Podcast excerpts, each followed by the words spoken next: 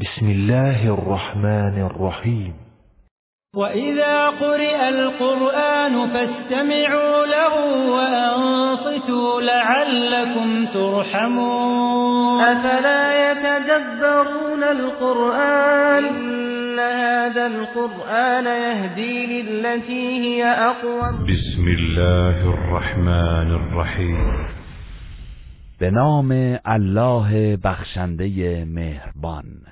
إذا جاء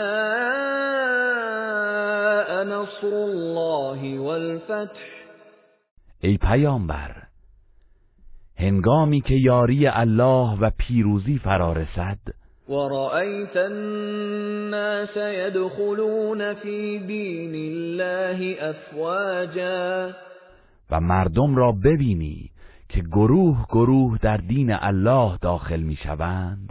فسبح بحمد ربك واستغفره إنه كان توابا. پس به ستایش پروردگارت تسبیح گوی و از او آمرزش بخواه. همانا او بسیار توبه پذیر است. گروه رسانه‌ای حکمت